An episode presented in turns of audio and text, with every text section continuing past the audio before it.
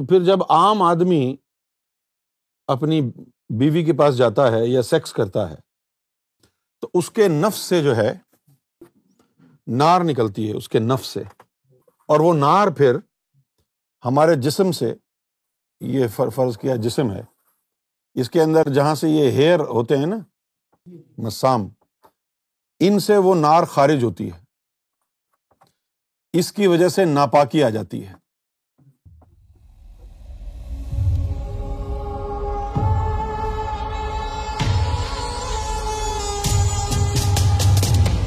شیخ عبد الروف خان، آسام۔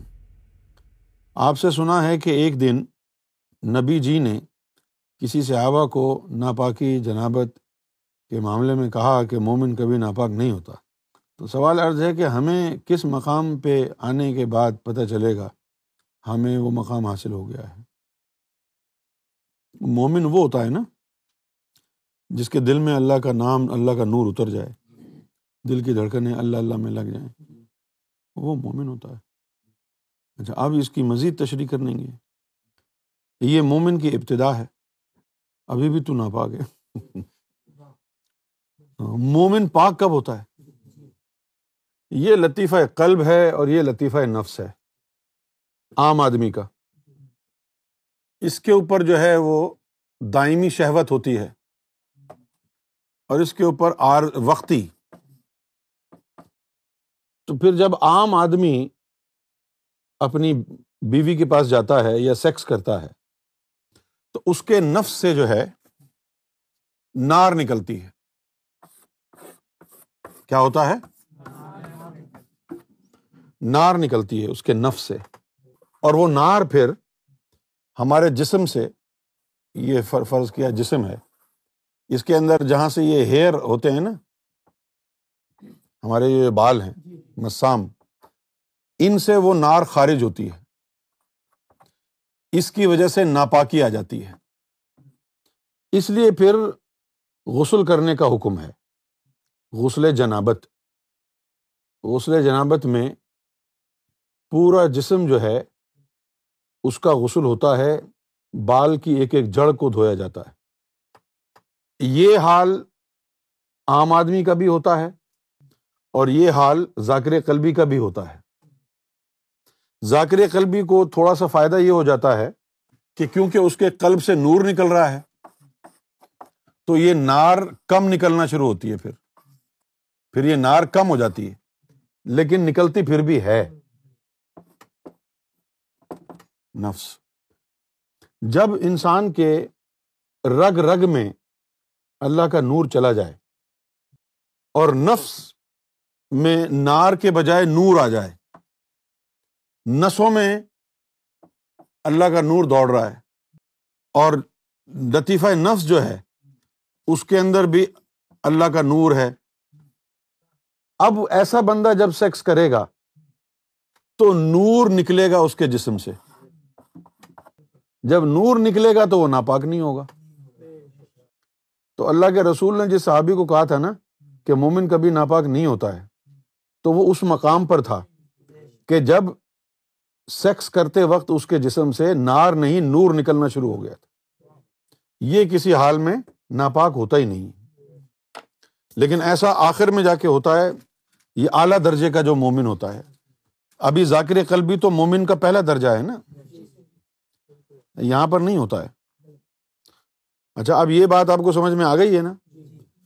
تو لگے ہاتھوں اس کے اوپر تھوڑی سی اور گفتگو ہو جائے۔ لیکن بہت سے ایسے بھی ہوتے ہیں نا کہ بس خیالوں میں عورتوں کے بارے میں سوچ رہے ہیں۔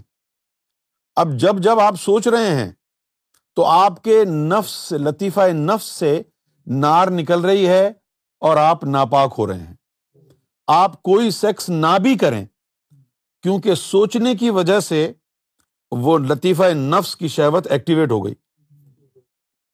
صرف سوچنے سے، لطیفہ نفس کی جو یعنی شہوت ہے، وہ ایکٹیویٹ ہو گئی ہے اور آپ کے جسم سے نار نکلنا شروع ہو گئی ہے۔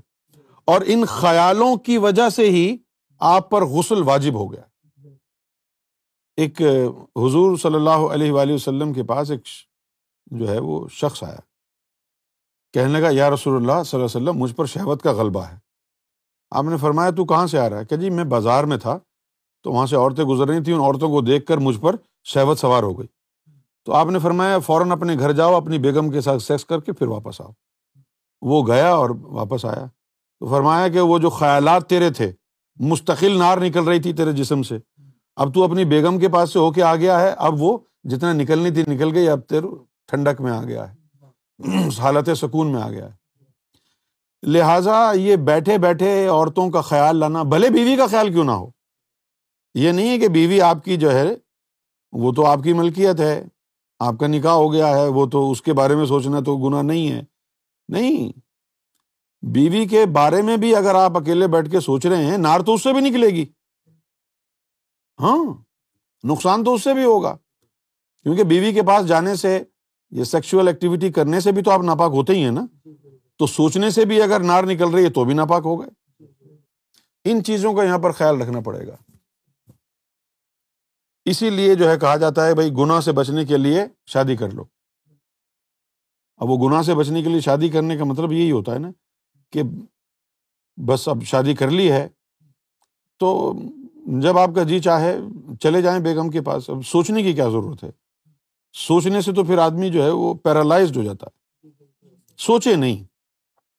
روحانیت میں یہ چیز جو ہے وہ جائز نہیں ہے کہ بیگم کے بارے میں بھی آدمی سوچتا رہے۔ ابے سوچنا کیا ہے؟ جاؤ اور یعنی نہا دھو کے آ جاؤ، ختم ہو کوئی بات۔